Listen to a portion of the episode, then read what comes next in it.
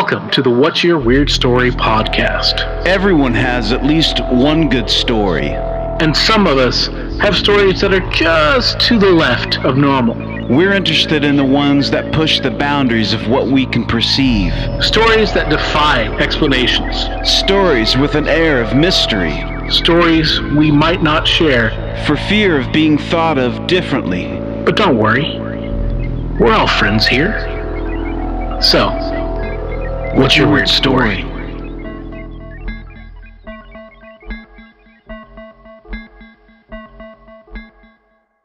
Hello, Weirdsville. How are you today? That's a strange and unusual greeting here on the uh, your podcast of the strange and unusual. What's your weird story podcast? Shall I shout it at you again so that you know you're in the right place? Hello, Weirdsville. It is I, Adam Beebe, one of your hosts here on the What's Your Weird Story podcast. With me, as always, is your other host, my best friend, oldest friend, um, my ride or die bitch, Mr. Barry Johnston. What an intro. Thank you, sir. Thank you. Thank you. How are things in your part of the world? Pretty good, man. I'm just uh, getting everything in place. Um, you know, with uh, I after my car was hit and run and got Yeah. totaled, I finally got a new vehicle. Awesome, awesome. And I've I've got my uh, class to be teaching in the fall. You know, getting all the paper, getting everything lined up for that to make for that to start to get ready to do that. And uh, you know, I went to a, a little comic show the past weekend, which was really fun for me. And so, yeah, man, just you know, keeping keeping really busy. Actually, Good. That's great. It's always good. So are we. We are getting ready as this comes out. Uh, I will be moving my kids over into school. And so we're trying to get ready to, uh, we're getting all packed up and getting stuff uh, squared away and uh, ready ready to make the big move. And uh, yeah, everything's good. We're just busy. There's never enough time. I It have so much to do, man. Well, hey, man, while you were in your travels, uh, you know, uh, something I recommend you check out. I got I fell down our YouTube rabbit hole today. Okay. and uh, it was quite quite hilarious. Um, it is a, I think it's a podcast, but it's a show. Uh, uh, it's a YouTube show. It's called Hot Ones. Have you heard of this? Are you Oh, familiar I with it? love Hot Ones, man. I've, Hot Ones, where I've seen about every one. Yeah. celebrities come on and they take the uh, that hot wing.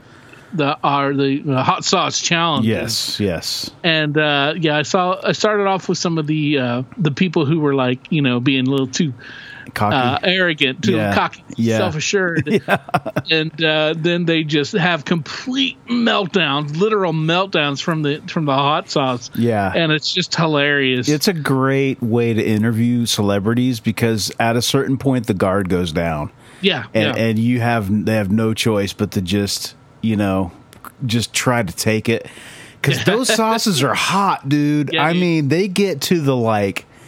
I don't know the millions of the Scoville units, Oh, you yeah. know, and they're like the, made with the hottest peppers. And uh, dude, I I love that show. I actually I started watching that a couple of years ago, um, and I can't remember what it was that that um, that drew me in on it. But I, once I watched the first one, I was like, dude, this is this is a great, what a great, and he's so good, Sean Evans, Yeah, the yeah. Uh, interviewer. He's so he's just a pro, man. He's so good at it. I mean, it really not that what we do here is professional at all, but when you see somebody really good at interviewing people, you're like, damn, that that takes time and talent because he goes Yeah. deep. They go deep on his his interviews, which is another aspect of that show that's great because he catches so many people off guard yeah, with his questions. They're like, "How do you know this?" You know, it's like, Yeah. yeah, great, great. Ah, that's great, man. I'm glad you watched one. that, man. there's another YouTube uh, thing that I've been watching that's kind of in a similar vein, but not exclusively.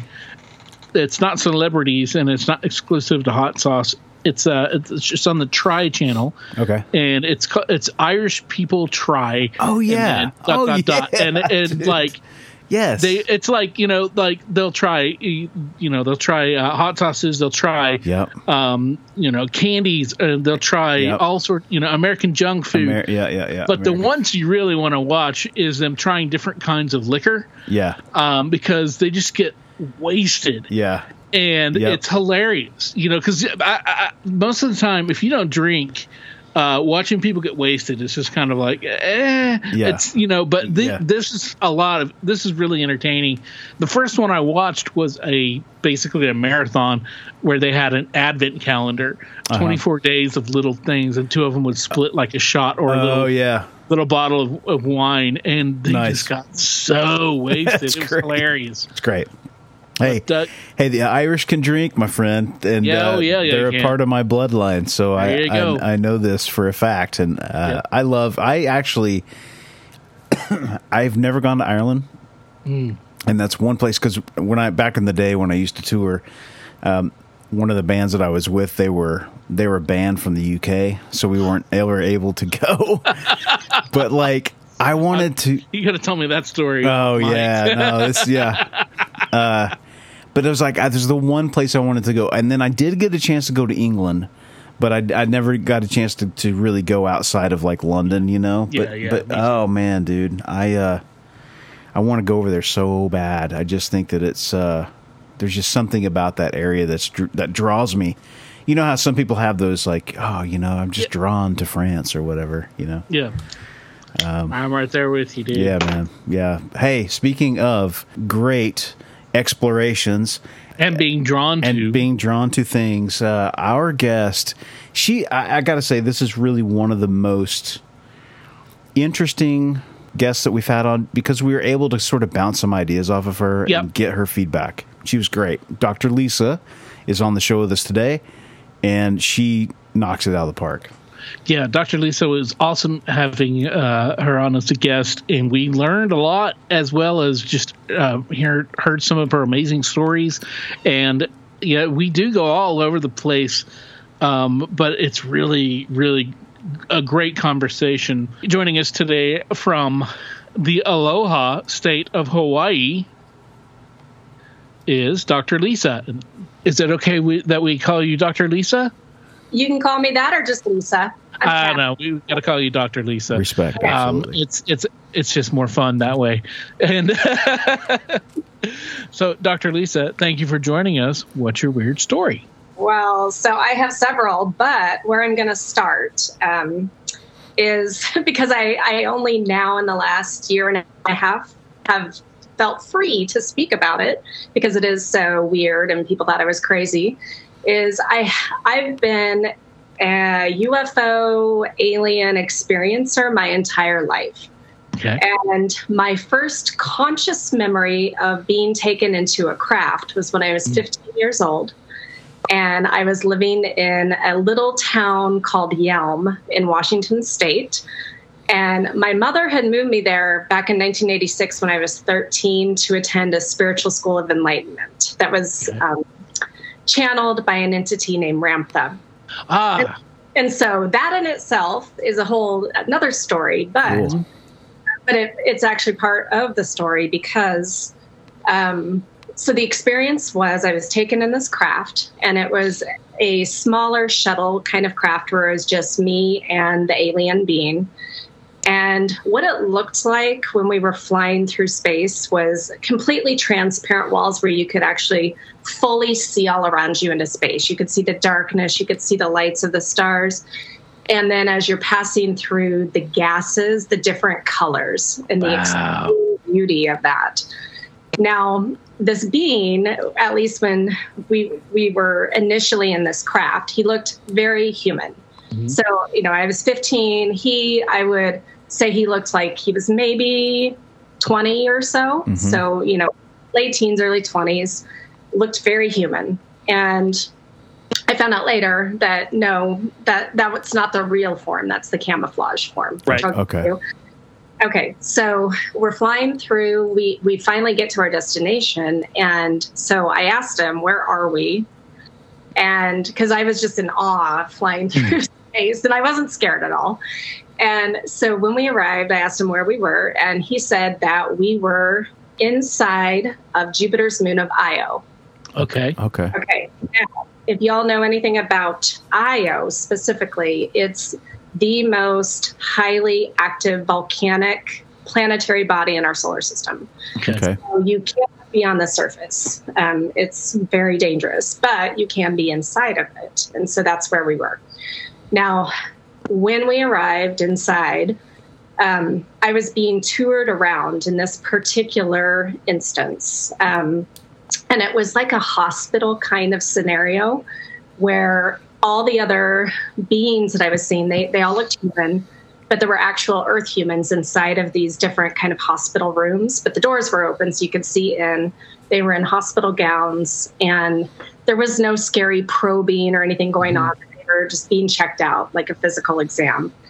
And so all of this communication with my guide was um, telepathic. And so I, you know, he's showing me around Mhm. and asking what, you know, why am I here? Why are these other people here? And what he said is that we were the chosen ones that they were testing our physiology and our genetics, that if something happened to Earth, that we could perhaps go live there with them or a similar kind of environment. Ah, okay. Okay, so now this is back in 1988, where the we were on the ver- verge of World War III, you know, Mhm. threats, and so it was very plausible that something could have happened to Earth Absolutely, Sure. yeah. sense. And even like now as a full adult, I can really, really get it. And I've I've heard other stories, similar stories of people sharing that information about the late 80s. Mhm. And okay, so after the tour, or along the tour, I was asking, you know, are you really human? Like, you look human. Are you human? And he said, no, we are not. We are humanoid, but we disguise ourselves, we camouflage ourselves so that we don't scare you Right. because our, our appearance is very different than yours. And so I was always a very curious kid, like super curious and not afraid of different kinds of forms. And so I asked if he would change into his true form for me. So he did. And when he took the camouflage away, he was about seven feet tall, pure white skin, Oh. like chalky, ch- like pure white skin, really big dark eyes, but then red long hair. Wow. Super Wow. Just really extreme. And then he had um, triad tattoos on his cheeks.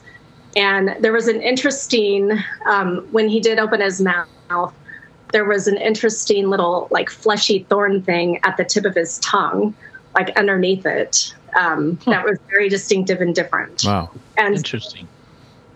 when you when he changed form, I mean, I wasn't scared. I felt like very comfortable being there. And Mhm. what I found out later was that I had been with them many times. Oh, So wow. not my first experience. Like throughout my childhood, I had gone to visit, and so that's why it wasn't scary at all. I felt, you know, very like these were friends. Yeah. And so then I was taken back home and I was in my bed and I was like, okay, that was the weirdest dream I've ever had. So that's originally when I passed it off as. Mhm. But I remembered it so clearly, all the details so clearly. In most dreams, you don't remember the Yeah. details. Well, so I mentioned that we were in the spiritual school, and it was a high profile school at in the 80s. Um, number one, because there were a couple of famous people like Shirley MacLaine and Linda Mhm. Evans in the Oh, school. wow. But it was also considered a cult by some Okay. And the activities, the information we were learning, um, the government infiltrated the school, the CIA and Wow. some higher military people. Mm. And one of the people that attended the school had been super high government and knew about the different alien races that our government actually works with, Okay. that they deal with. Right. So I think he had retired at this point, but my mother knew about him. So anyway, so I, I'm thinking it's a dream. Fast forward several months later, I am reading Whitley Strieber's book Communion hmm that had just come out, and his experiences were all about the gray aliens being taken by the grays. My group were definitely not the gray aliens. Um, and so at the end, Whitley is interviewing all these different people with abduction experiences, and all of them had the same kind of story as his, except for one guy who had a completely different story. Whitley was actually kind of making fun of his story. Because the guy said, you know, I I was taken to a moon of Jupiter and told I was one of the chosen ones. Wow. Wow. And that with, he made a side comment of like, well, I hope it isn't Io. And I think I'm guessing it's because of what I said earlier about, you know, being highly Right. panic and all that. And so when I read that piece, my body instantly head to toe chills. I actually had tears coming out. Um, and for me, that's my indication. That's clairsentience. That's me getting a huge yes. Yeah, that was right. a real experience, right? And so I went and told my mom, knowing she would believe me because, you know, we were part of this different kind of school anyway, Right. and learning about that stuff. And so she introduced me, you know, a few days later to this guy that had worked for the government. Now, I had never met him before. I I thought he was going to think I was crazy and or that oh no, it's a dream. But I told him my story and I described the race and he said, you know, we don't know that particular race, but we don't work with all of them. You know, there's only a, a small set that we actually Yeah. know and work with. He said, but your experience was real. So I got the validation as a teenager that I actually had a real encounter, like a really profound one Yeah. And thinking that that particular like i got to remember that situation as a seed for the work that i do now you know 35 years later Yeah. Wow. Yeah. so That that's man. Hold on. Now there's so much there. There's so much. yeah. Um. Wow.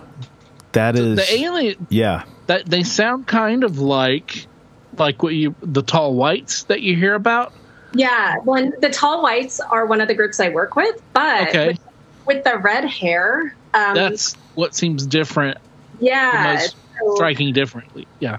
um, the Lyrans and the Pleiadians, some of the Uh-huh. races have super red hair, and I I haven't gotten clarification on where they're from, like originally, because I think they're just a colony.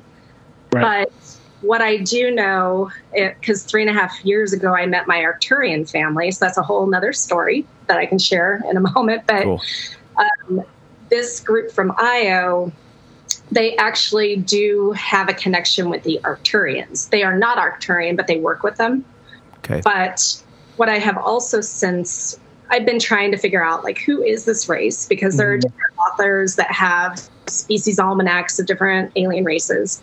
And I can't find them in any of them. And I've tried to do Google image searches, nothing.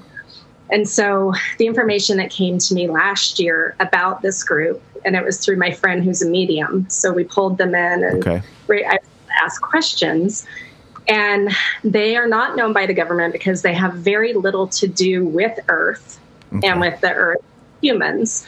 Those of us that they took for that particular experience, um, we had a very similar frequency. So Okay. that's what the match was. It was the frequency. I was going to ask what was the, Yeah. the what was the key that what was it that set you off for them, right? Yeah. Okay. everyone has their own frequency signature and their own kind of light. And so those of us who were there had that similar to them. So it was magnet. Um, the other thing is that they are not part of the Galactic Federation. In fact, they're very neutral. They're they don't take sides. But like I said, they do work with the Arcturians occasionally, and I have a very strong connection with the Arcturians. Okay. They're like s- space Switzerland. Yes. So Okay. So so you said that. So this is like the first abduction or the first time that you had an encounter with them that you remembered. Do you remember um, the actual like you being abducted part, or is it just sort of like you come to or you are conscious in the craft and it just happens? Um, I don't remember how I got into the craft. Okay. But I remember, you know, being in the space now in the Sure, craft and sure. flying.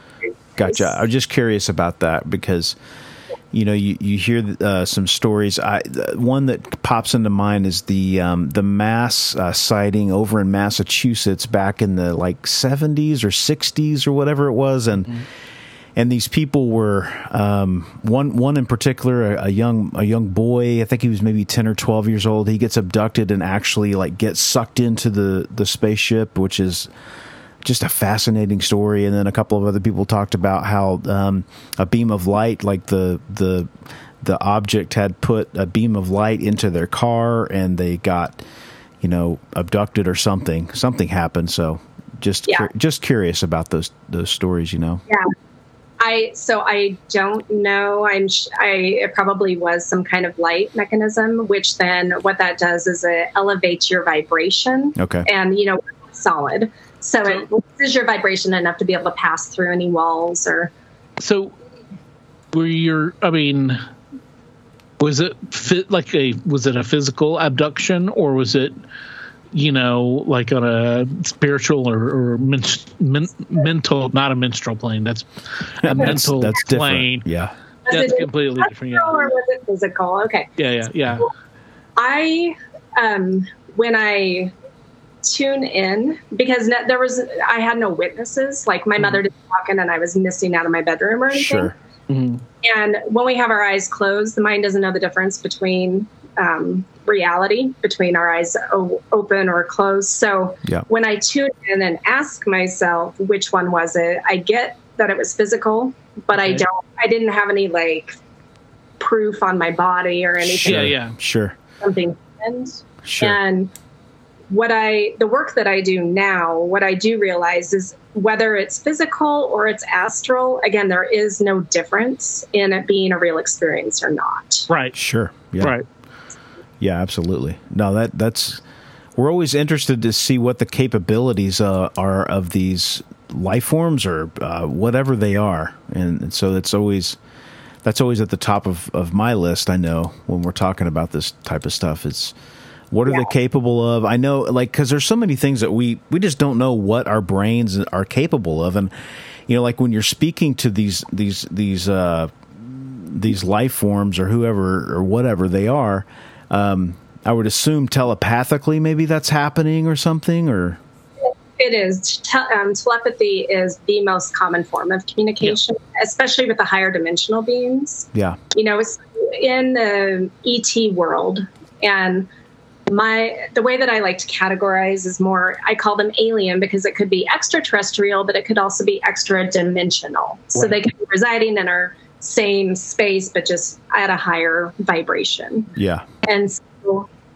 when when you have the third and fourth dimensional beings, you know, it may be more similar to us of verbal rather than telepathic. Um, but as soon as you get to fifth, fifth dimension and higher, you know, really telepathy gives a lot more information in a shorter amount of time than trying to come up with the right words or have the right Yeah. language.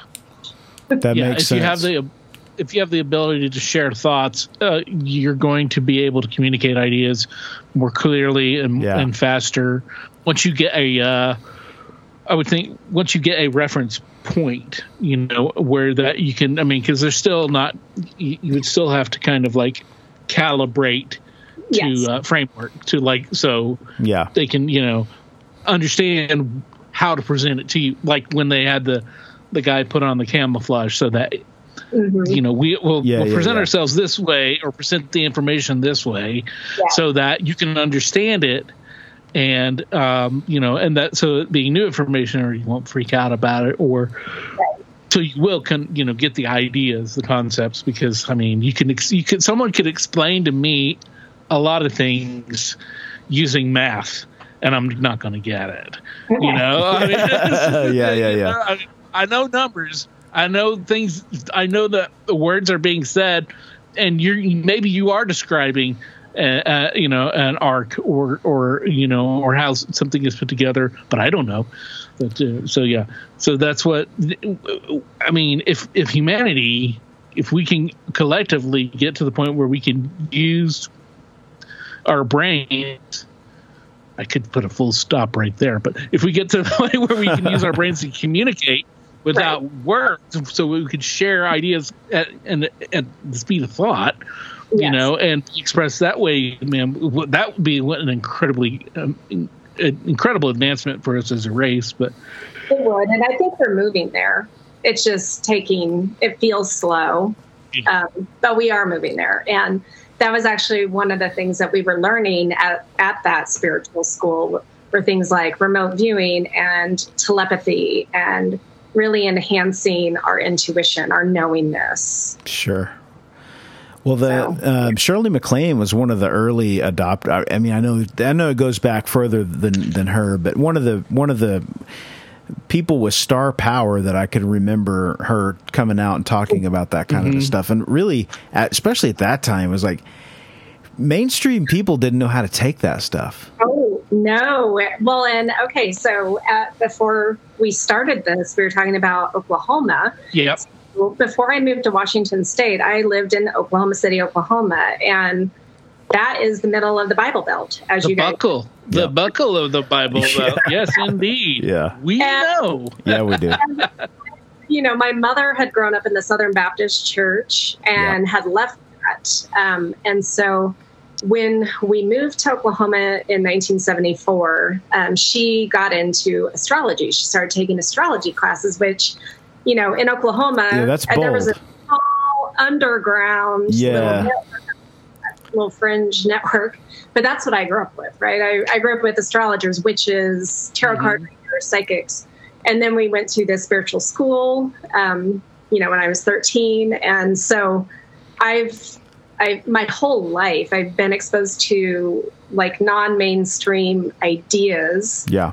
and experiences. And in my younger years, I just wanted to fit in. I wanted to be normal. Sure. Right. And so I, you know, I would tell some people about that experience I just shared with you and some of the other experiences, but um, most people thought I was crazy. And especially when I got into science in college and grad school, and then as a professor, um, people were like, we have no proof of this. And I'm like, yeah, but I had the experience. So you can't Yeah. take away my experience, even though we science thinks in this tiny little box of how it's going to classify life and the techniques and tools that they're trying to discover the existence of life on other planets where they're contacting individuals right Yeah. we don't need a spaceship to land on the white house lawn Right. we just need to actually what i teach people to do on my ufo tours that i do in hawaii is call them in Hmm. uh, and invite them because Sure. they are friends in our family. Sure. Yeah, I there's so much again, so much in what you said, and um, this recently has come up in in our conversations here that you know we've we've got apparently there's going to be some information coming out about um, maybe a little bit more give us more perspective about where humans fit into the grand scheme of things and um, and this idea that time is um, is not sort of this sort of uh, linear continuation. It's it's maybe that it's layered, and that maybe these beings are coming from different, you know, wormholes or whatever through time, which is really an interesting. Uh, I still, I'm still, my brain has not. I need to figure out, or I need to have, I need to have somebody explain to me how this works because it's a great idea and it, and it really fascinates me. I just knew, I wish I knew more about it so I didn't sound like such an idiot. But um, Like Yeah, Barry, but that's never stopped us before. I know, So- I know. I would love to share my perspective on that. Please, oh my God, we'd love it. I have been studying quantum mechanics as a layperson for a good 20 years. Yes, and nice.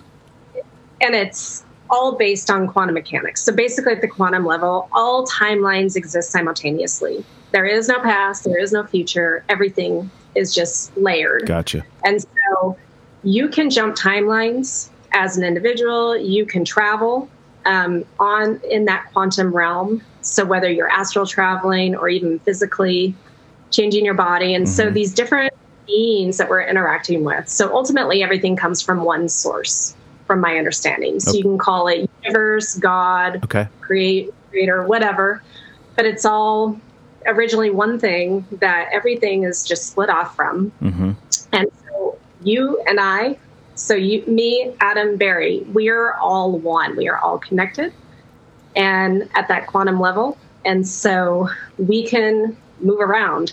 So these beings really, they are an essence of us, and they do come from different times and places. If we want to quantify it from our linear Earth Sure. perspective, Yeah, yeah, yeah.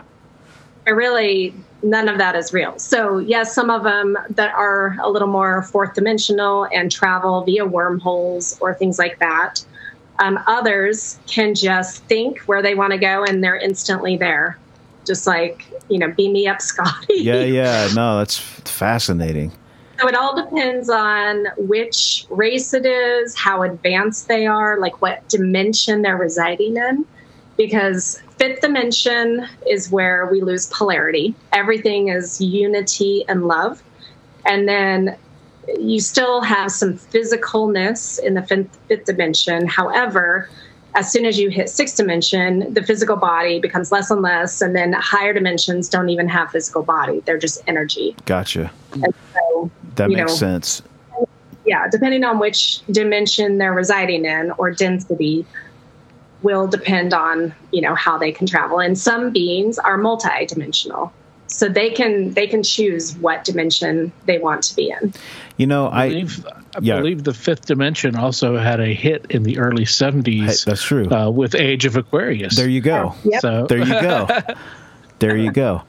That golly, that is um, that that makes that's that's makes that makes sense what you said. But and it's and it's still I'm still like golly, it's just so we as humans have such a small small idea of of greater things, the the, the greater picture. But um, that is really you know, I think about this because because we, you know, you you know you know this for for living in Oklahoma that you know we we grew up in the Bible Belt. Adam and I we went to church every Sunday, every Wednesday of our lives until until we were old enough to say I don't want to do this anymore. But like the thing I think is interesting about religion or spirituality or whatever, it's like kind of everybody's trying to get to the same place. Like when you're meditating, you know, like in church, it was funny because the people that we grew up with, they looked down on meditation, yet they would say, let us meditate on the words of God, you know, as Yeah. we're praying in church. And I thought that's Yep. interesting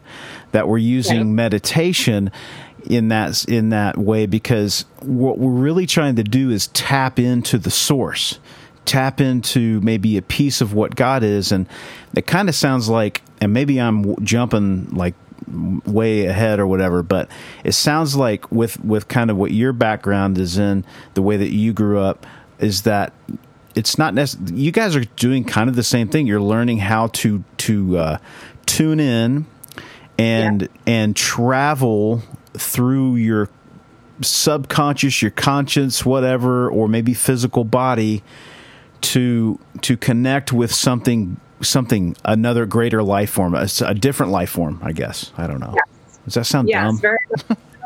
So no, to other to higher dimensional beings and also directly to source. yeah right So yes which or God I would- universe, whatever you want Right. to say. I would say though that that's the like Barry. I agree that that's the same thing that we were taught, except that the language and uh, the framework was from the our the Judeo-Christian right right uh, you know Methodist background where Yeah. you know you where you you have a um, praying is meditation. I mean, really, It is. Right. because you are thinking beyond and further and abstract, you know, and then all of these processes and things that you that are meant to uh, you know uh, spiritually strengthen you or to do these things where you, you're speaking to the source, the higher thing. That's the exact same stuff that other uh, practices. I don't want to say Yeah. necessarily religions, but other practices are doing. It's all the same. It's just everybody takes, you know, you've got a map, and not everybody's going to go to Yeah. the right or the left or follow Yeah. the same path.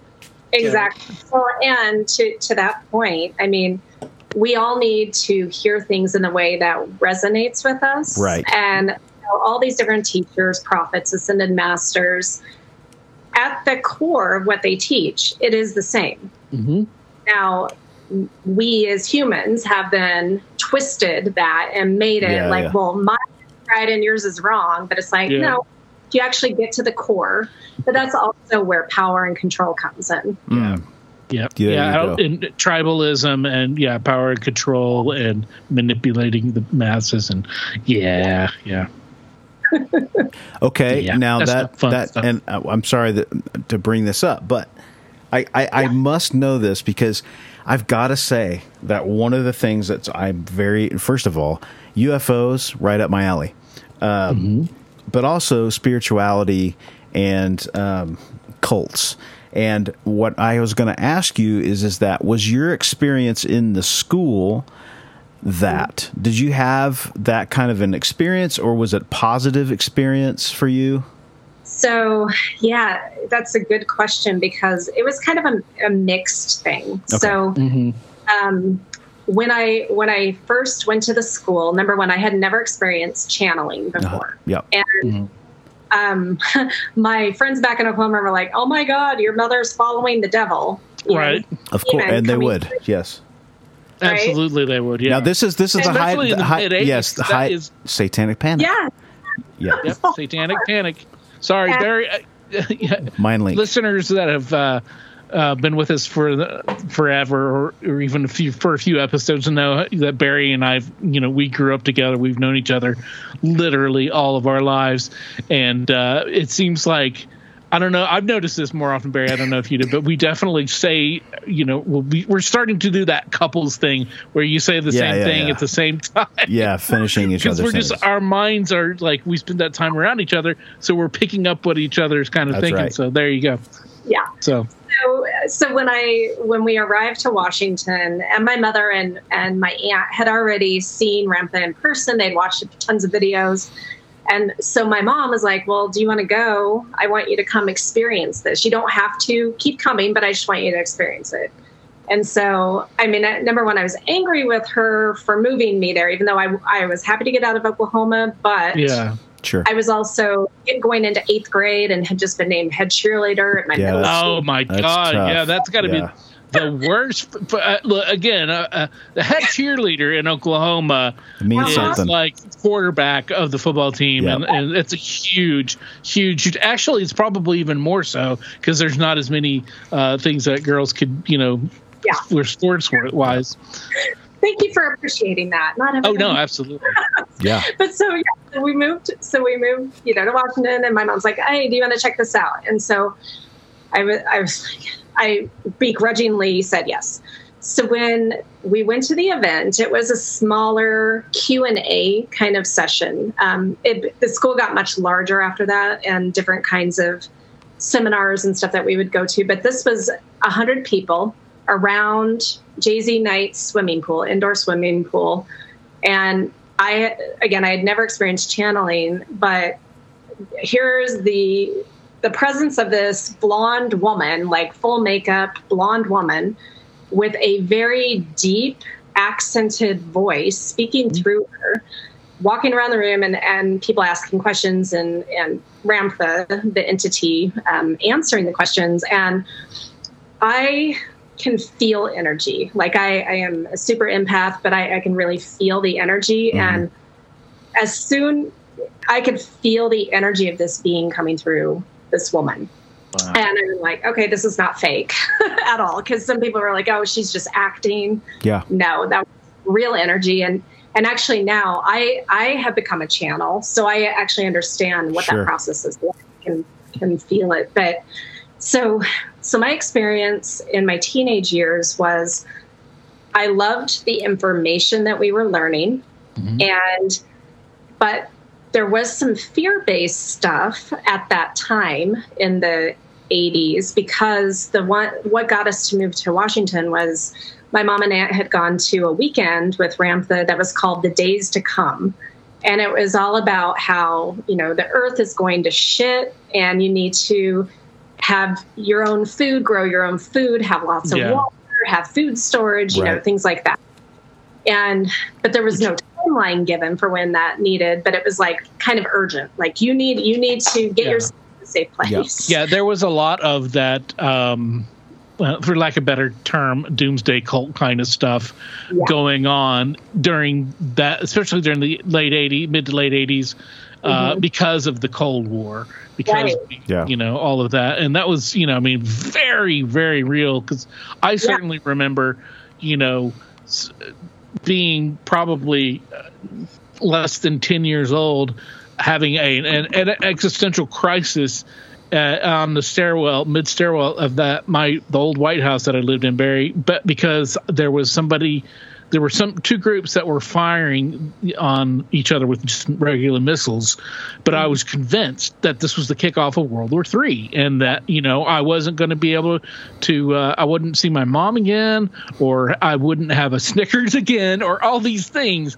and you know that was legitimate crises that people had during that time period Yeah. and so yeah that's that's remember it. understandable how that could draw people in to be like hey you know these are put this is could happen or you know this is likely going to happen we need to you know get Yeah. yourself ready Yep. Right. but at the same time yeah. you know So- we're kind of always on that precipice Right.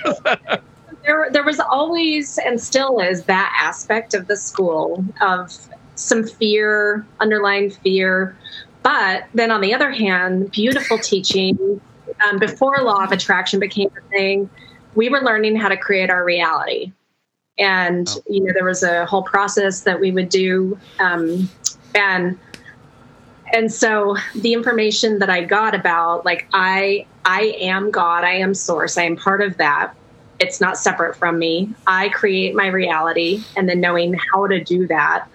Those things are things that, you know, stuck with me and were beautiful teachings. Sure. Um, when I was 16, I decided to stop going. I wanted a normal, I just wanted to be a normal teenager. And so I had been head cheerleader. Well, then I was um, dance team captain. Switched Okay. yeah yeah there you go and so I just wanted to be normal. And we were living in a small town, and people thought the Ramsters were all weird anyway. So I just trying to be normal.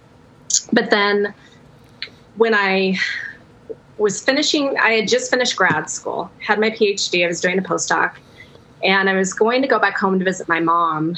And at this point, I was 28, so 12 years later.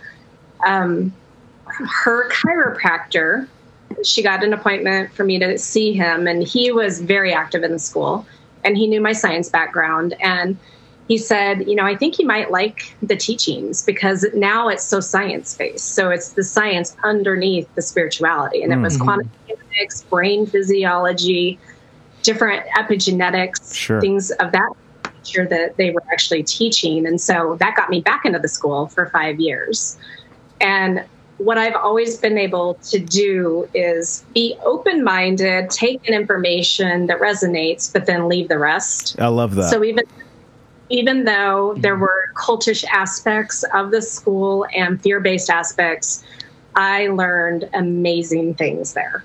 That's great. So That's great. a a, a kind of a uh, and maybe I don't know if you, Dr. Lisa, will agree, um, but a, there's a primer uh, kind of movie, documentary, drama type thing called "What the Bleep Do We Know?" so that Uh, or I have a story about that. yeah, which Cool. is uh, uh, if you haven't seen it, it's very thought provoking. It's very interesting. Um, on all sorts of levels, and you can kind of look at it. And that became uh, whenever I was living at the house with all the uh, the artists and uh, skaters and stoners. That became a very regularly watched. Anytime somebody would come over, oh, dude, you gotta watch this movie.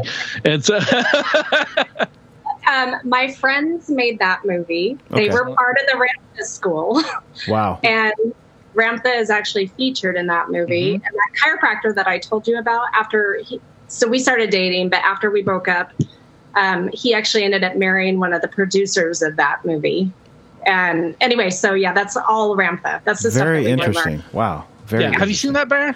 You know, no, I haven't, but I'm looking at the Wikipedia on it right now, and I'm going to save You it here. Yeah, yeah. you definitely should check it out. It's Very really, cool. really, really thought provoking. It's really cool.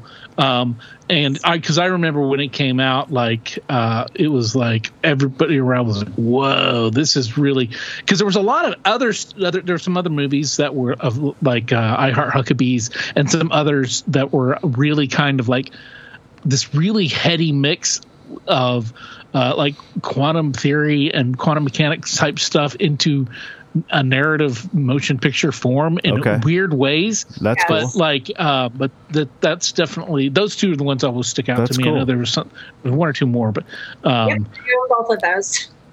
so- That's what's awesome. that? I own both of those movies. Yeah. Oh yeah, yeah, yeah. I did at one point. I think I still do. I think they're probably I- both in storage, but yeah, That's amazing. yeah, it's really it's real. That's and that's the first time I had heard of of Ramtha uh, was through that. But um, but yeah, definitely worth checking out. Check. I know they did a kind of a recent version of it that they updated or something. I don't know. I haven't seen that one. They do, and on Gaia they have um, they've split it up, and it was I think down the rabbit hole. Yes. follow-up. And what they've done is they've split it up into different um, episodes, essentially. Okay. Cool. Yeah. That's awesome.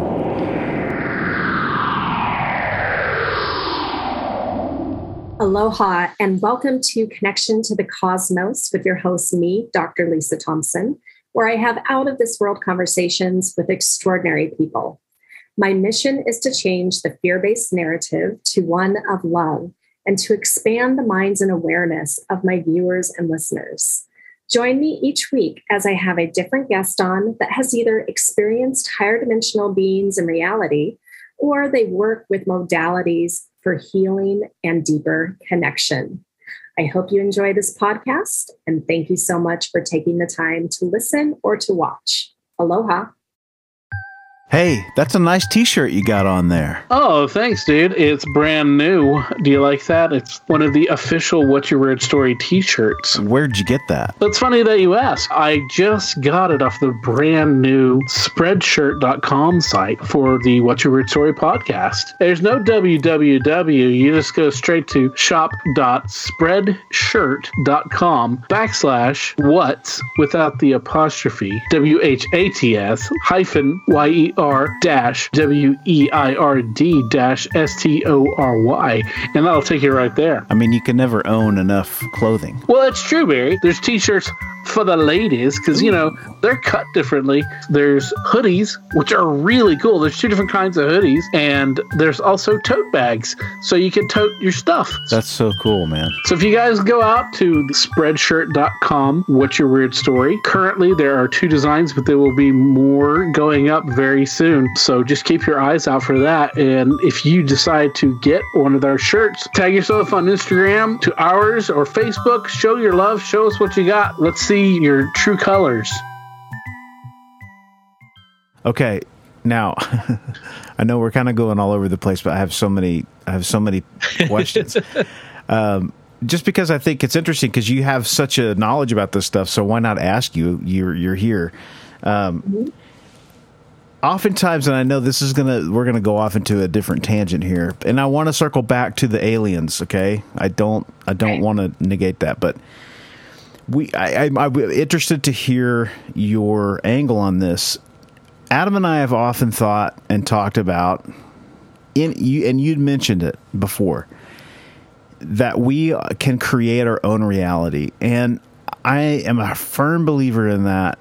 But the one thing that kind of really always stumps me is how is it what is this ether that we're able to as humans tap into and we're like almost anything that we can come up with in our mind's eye we can accomplish do you have any thoughts on that like I do. what I do. what is that So, I mean, everything exists already, right? Out in the universe, there's nothing new. yeah Okay. When you hit fifth dimensional reality, fourth density, there's instant manifestation. Okay. So basically, you can, from source, it's all coming from source, but if you think it in the mind, you feel it in the body, you know it Yeah. as happened, then you're pulling it in. The particles are able to form into this physical reality. And so um, it already exists. You just have to raise your vibration Mm. to be able to to attract that in. I I I, So- I get that. Yeah. And that's what it's really about is being in the frequency of Mhm. that manifestation. I've so I can have to- understand. Yeah. Go ahead. the people who maybe are like, well, I'm I'm visualizing or I'm doing my affirmations, but there might be part of their subconscious mind that is running in the background that's like, nope, you don't deserve this or you can't have Mhm. this. Mhm. That is going to override any kind of limited conscious thinking, and so you really have to do some work on your mind to be able to hold that vibration and really believe. It's all about belief. You have to believe that it's here in your reality as if it's already happened. So in a lot of ways, it's like you got to get rid of the filters, I guess, in Yeah. some way. I and I can relate to that because you know I'm a, I'm I'm creative, just much like Adam. Adam's an artist. I I I write songs. I'm a musician, and when I'm in that mode, it's like when when you're just sort of uh, an open vessel to something, and you're you're allowing you're allowing that connection to happen, and it's but but unfortunately I, I i have my filters you know I, it's you know uh, based around what i like you know sonically or frequency wise or whatever it is and um, over time you get better and better at deciphering the code the thing that's trying to make its way in and you be, you do get better at that but it sounds to me like this is kind of the same but in order to really be a vessel, you got to kind of get rid of the garbage and all the stuff, all the bad stuff. Yes, because that will that will override everything. If you have garbage or negative thoughts in your head, Yeah. um, that's that's what's going to be creating your reality. Sure. Yeah. Interesting. Thank you for that. I I just always like to hear people's perspective on that. I appreciate the question.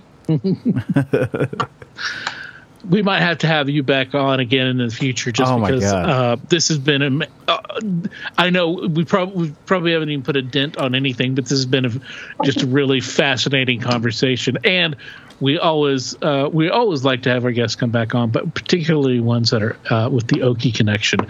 So For sure. for sure. I do want to ask so so you have um so you have other races of beings that you're in touch with, is that correct? Yes. Okay. Yes, How that's correct. in what dimension and what way does that exist and where are you at with with those relationships Okay, great question. So, um, I mentioned earlier that three and a half years ago, I met my Arcturian family. And so, what I I'm an Arcturian star seed.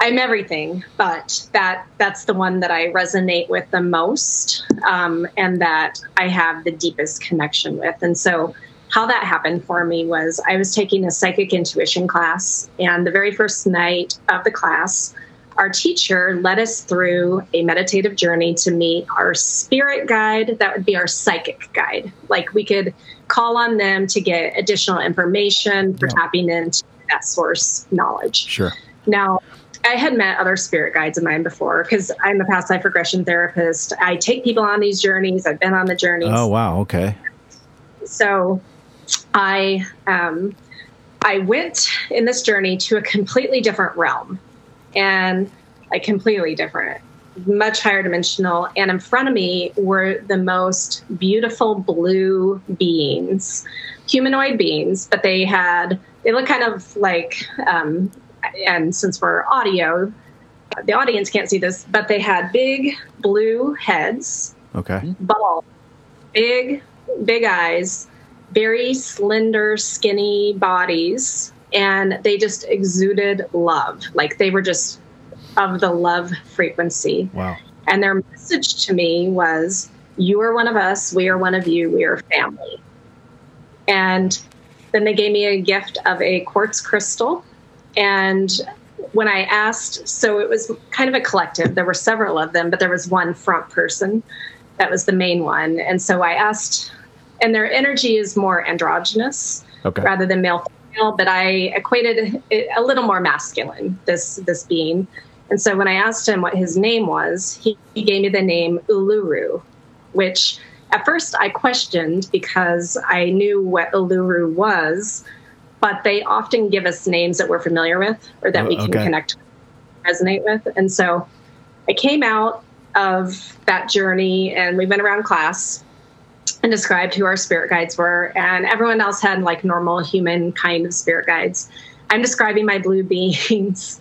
And there was a gal in the class who she did know some of the different alien races. And at this point in my life, I had had tons of UFO experiences. I had already had my experience with the IO group, and I knew about the Greys, but I had never really researched different alien races because I was in different careers and, you know, it just was kind of on the back burner.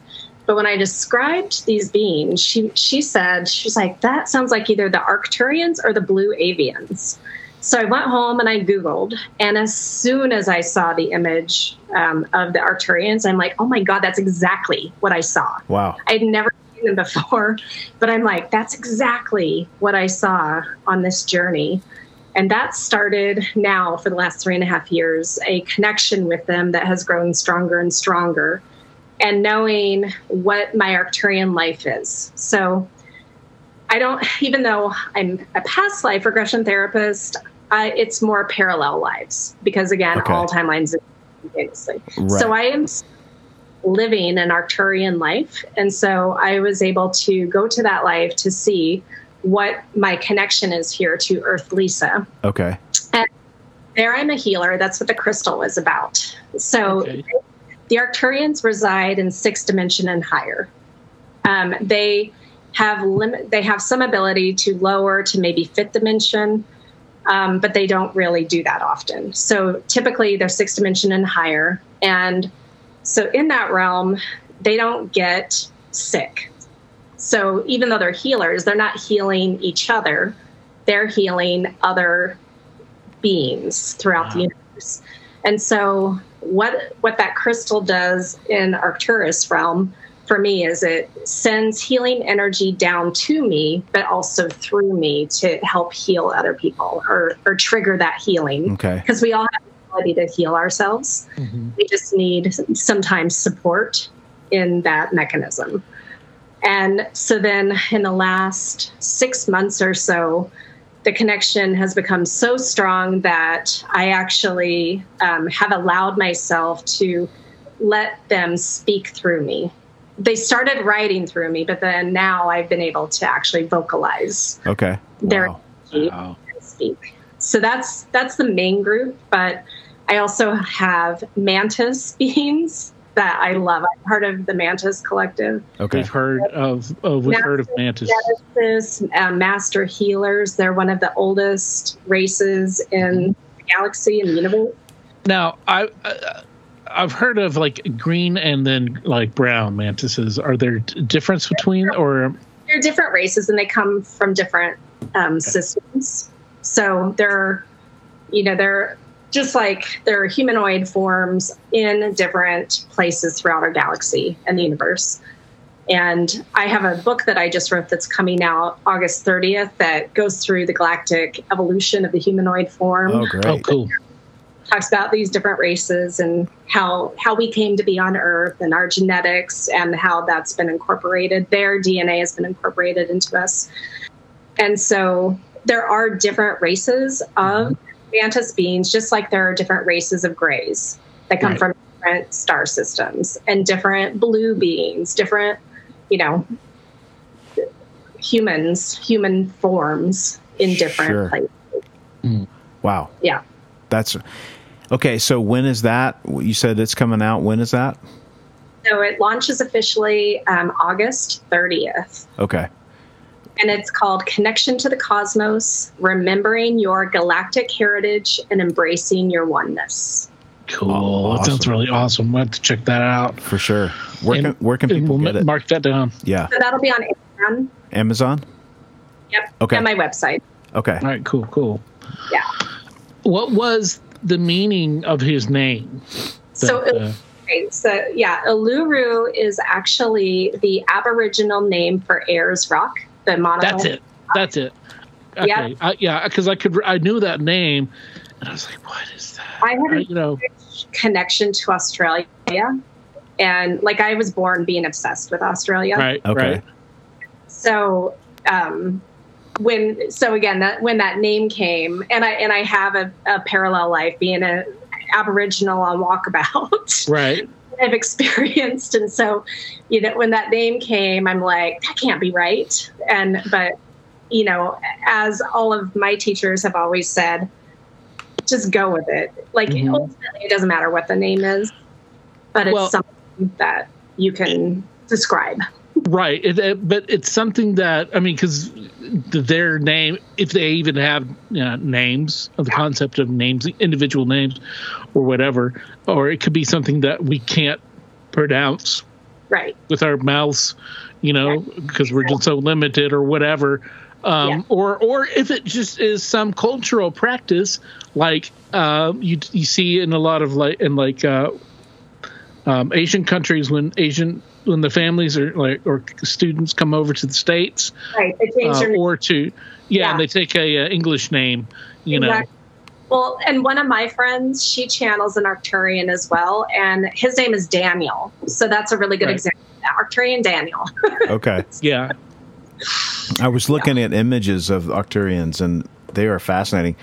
And it, I know there's a bunch of different depictions, but they're kind of kind of the classic looking. Like when you think of what an alien uh, in your in your mind's eye would kind of look like, it's the depictions that I'm seeing anyway are kind of that. And it's um, man, some of them are really fascinating. They've got a couple of sculptures that people have done and stuff, and it's um, really pretty fascinating. Um, Yeah. you know and i think that now have you have you experienced um with all of the ufo stuff that's going on now have you experienced people being a little bit more open to your thoughts and ideas about these things They are. Um, I th- even though I personally don't need government disclosure, I think that the slow disclosure that's happening is helping people be like the skeptics be like, oh, okay, maybe now I can be more open to it. And um, we've we have experienced that on our UFO tours. So back in September of last year, we started a tour business here on the Big Island where we Okay. do nightly UFO tours, night sky watch using military night vision goggles. wow So I get to share all this information that I'm sharing here about my personal experiences. My husband has his own experiences.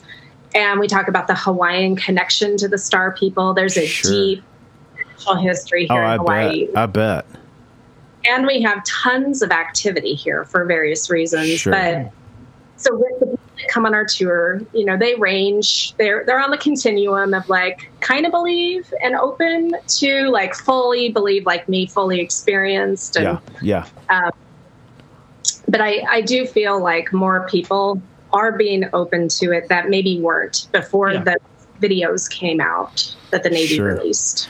And you're close to i know i don't even know where it is but somewhere in hawaii they've got the big telescope there right that uh the big observatory That's on, that's on my island. That's Oh. actually right right above where I live. So oh what happened when we moved here? We didn't know we were going to start a UFO tour business. Um, I had my spiritual business already, and we we chose the area thinking that we were getting a bigger house for the money. Um, and we, we ended up in the desert, essentially on the Big Island, Waikoloa. Well, what I what was told to me from Pele, is she's like, "Mm, I brought you to the island and I put you exactly where you were supposed to be. Mm. And what makes it perfect is that because we are in the desert and right below Mauna Kea Observatory is that number one, we have dark skies, which is really important for these Mhm. night sky watches, but and then clear skies. yeah So Oh, parts of the island it rains a lot, like the state. Um, but where we are, we have clear skies most nights, Wow. and fantastic um, visibility. How, this area too, is said to have a thinner veil, and p- there are different portals that we Mhm. experience watching the craft come in and out of the sky. Wow, wow. And I I wanted to another thing I wanted to point out, um, and also uh, somewhat uh, make a joke, is that uh, Pele is uh, that you mentioned. I'm guessing is not the Brazilian legendary Brazilian soccer player, but the legendary uh, Hawaiian uh, goddess of fire Yes. or the volcanoes. Yeah, yeah, she's yeah, she is the volcano goddess. And yeah. she wants everyone to know that the gods and goddesses really are alien visitors. Mhm. They are ETs that came and um, all around the world. Int- So that's I've started Yeah. chanting her as well. Although I- Brazilian Pele has, uh, I guess he's kind of he could be something volcanic. Uh, as he is a uh, spokesperson in the UK for Viagra, so I don't know. different kind of yeah, That's different funny. kind of explosions and whatnot. So sorry, I'm sorry. I just had to throw in a little bit of uh, absurdity that I, you know, that's what I bring. Well, Um, I think that uh, people don't really understand because I when I went to I went to Hawaii for my honeymoon, and actually we were supposed to come back on 9-11, um, twenty what was that twenty one years ago. yep. okay. But the 9/11. the 9/11. 9/11. Yeah, yeah, The yeah. 9/11. Yeah, it was. Uh, it literally went from the greatest time to the worst time. Um, But anyway, um, but I didn't realize this that there's like seven subclimates in Hawaii and or more um, that. And I was like, how, how many? 13. 13. Thirteen. 13. Yeah. I, I knew there was a lot. But you don't Yeah. think about that. You think Hawaii is just like super tropical, you know, Yeah. but but with, within that, yeah, it's very You, diverse. you drive to the island, you can experience everything. Interesting. Everything. Have you met a note? Uh, and I'm asking this another question for someone else that is a, an occasional uh, um, contributor here on our show. Our friend Jeff, uh, he's our s- special correspondent and uh, resident Bigfoot expert. Um, um, I but I know that it, were he here, he was he would ask if you have met Dog the Bounty Hunter. Oh, Um, no. Okay, that's good because you want that would mean that you were in uh, where you don't know, need to be because you know you don't need to meet Dog the Bounty Hunter. My mom loved watching Dog the Bounty Hunter.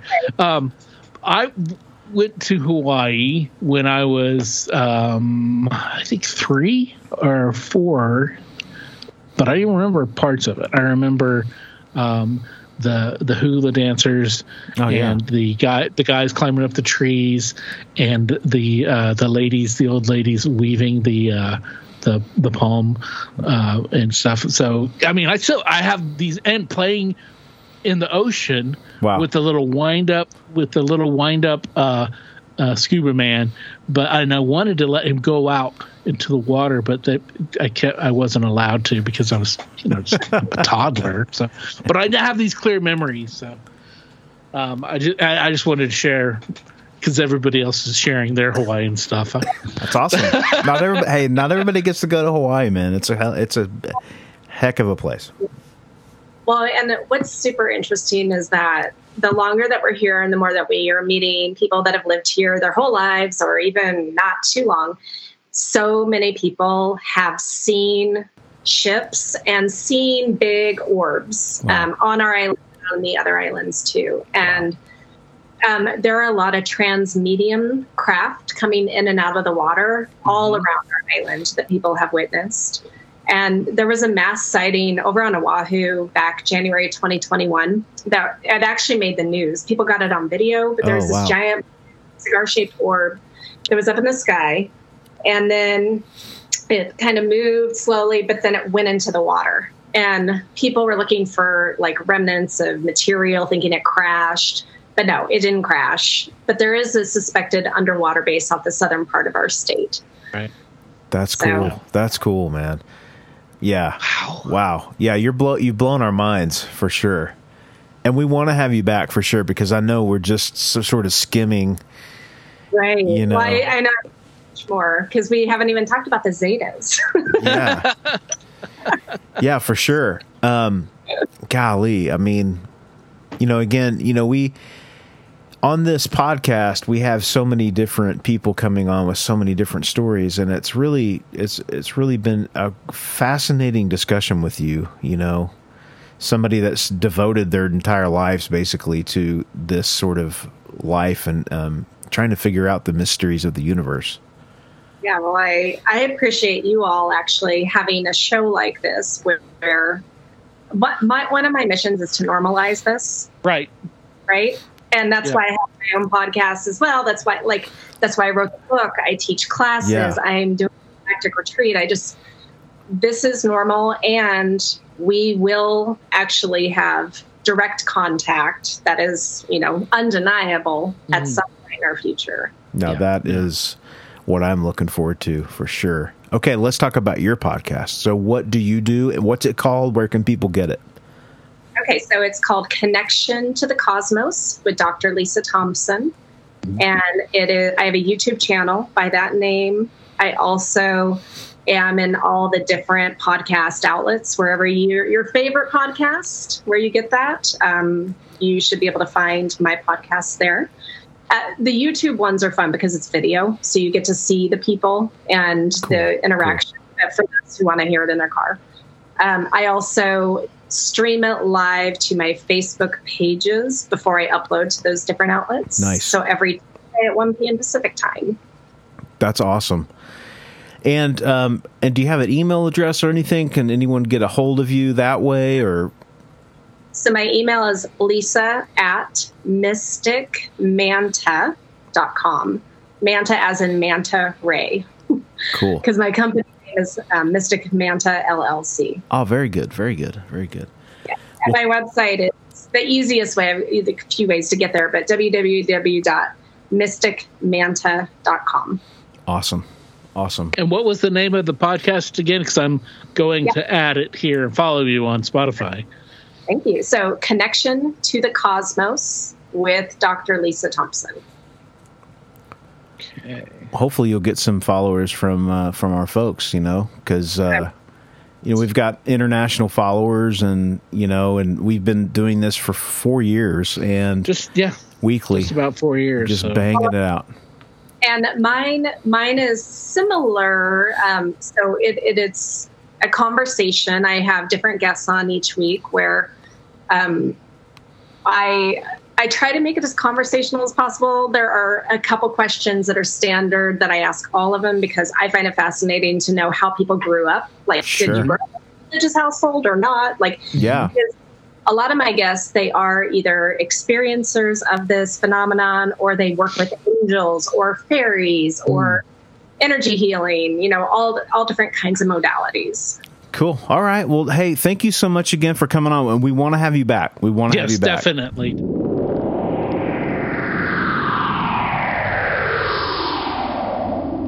Hi, gang. This is Richard Wright from the Paranormal Factor podcast. If you're looking for the supernatural and paranormal, we've got great episodes. Cryptids like the Cajun Rougarou, the Lizard Man of Scape Ore Swamp and Dogman, UFO cases and alien encounters, and downright scary stories like black eyed kids, shadow people, and Ouija boards. So give us a listen on any of your favorite listening platforms, and I'll see you next time on the Paranormal Factor podcast. So, we're looking for a little help from our friends. We need you, our loyal listeners, to help us spread the word about the What's Your Weird Story podcast. Just go to your current podcast provider iTunes, Spotify, Stitcher, SoundCloud, Podbean, YouTube. We're just about everywhere. Hit the subscribe button, download the podcast, give us a thumbs up, hit the like button, give us the highest rating you can, and give us a review. The What's Your Weird Story podcast is a community effort. Without our friends and listeners, it wouldn't be possible to do what we do. So please help us out by spreading the word. Dr. Lisa, thank you again for coming on and uh, crazy, crazy story, interesting, an interesting life that she's led. You know, and the fact she used to live here and Yeah. uh, then she moves and she's involved in a I think it's okay to call controversial um, upbringing with the school that she went to. Um, really interesting and really cool, and and and, and uh, really a, a, a chance to talk to somebody that has lived a really interesting existence before Yes. before that kind of stuff was really talked about. Yeah, it, it, was- great talking to Dr. Lisa, and now her nickname is Dr. Lisa. She'll always be known as Dr. Lisa to us. Um, and I was explaining to her off the air that how uh, where Barry and I grew up, um, we had a lot of nicknames. We were one of those towns where people had nicknames, and if you had a nickname, uh, p- other people from other places knew you must be from Kingfisher because you had a nickname for the most part. But um, you know, if she, that's why her nickname will be Dr. Lisa. Even that who who that is who she is because sometimes your nickname is just your name. Like we had a friend named Brad Payne, who to differentiate him from all the other Brads that we grew up with, uh, his name was Brad Payne. That was his nickname. It was the one word. It was Brad Payne, and uh, you know, because then we had we had a Brad Pappy and uh, and a few, couple other Brads. Yes, Um, yes, So yes. so yeah, so Dr. Lisa, you are um, you you're you are now on an honorary, um, by our accounts, weird villain slash Kingfisherite, Kingfisher and K-Town Mafia, Mafia, K-Town Posse, whatever it is. Whatever it is, yeah. You're kind of we will we you've been uh, crowned with a nickname, so there you go. So thank you, uh, one of us, one of us, uh, Gubba Gabba. So. Another example of uh, how we can go off on tangents and uh, just kind of meander around, but we always find somewhere to sort of bring it back to. We always find this sort of common ground with with folks when we're talking about these things. It's important that we do that, and that's why we love doing this so much, and uh, why we love having guests on, such as Dr. Lisa, that comes on and uh, you know just spends some time with us and talks about you know their life and uh, and we talk about weird things and always love people that are willing to open up and, and talk about things. Yeah, so go follow on her podcast, and uh, you know she's got her book coming out. I definitely want to pay that out because it sounds really, really cool about Definitely. the um, the alien races and evolution of uh, the humanoids throughout the space. That sounds just really awesome. Yes. Um, so yeah, go check her out and check us out. Follow us on all of our social media places and our Facebooks and uh, um, Instagram and follow our, our, our you know follow like subscribe to our podcast if you haven't already that's awesome if you do we love you um, that you do that. We love you even if you don't but you know kind of like your mom loves your your your your your sister a little bit more. Kind of like that. I'm kidding. Obviously i'm kidding. I was always the most loved. But anyway um we know. follow, uh, follow um, give us just a shout out on the social media. Send us an email wywspod at gmail.com or through our instagram or whatever. Join us here on the podcast. Tell us your story. It doesn't have to be a big long epic story. True stories that you've lived and experienced or maybe somebody in your family has or maybe one of your friends has. You can come on. You can share that story. Uh, we'll talk about it. We'll laugh. We'll cry. We'll wander off in conversation true stories that you that's what we do here on the What You weird story podcast yes, and we're good at it, so we're not going to change. Sorry. that's right no matter what the sponsors say um, so all right gang we'll, we will see you um, next time in the metaphorical sense uh, so until then be safe Be weird.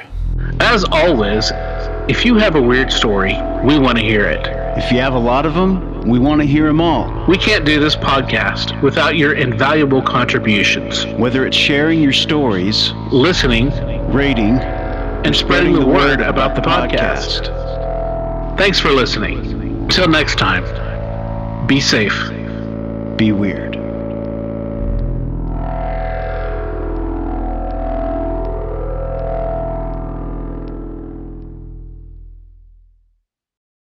The stories presented on the What's Your Weird Story podcast are, to our knowledge, true experiences that our guests have had. We can't take the time to research all claims made, and besides, it's just not as fun.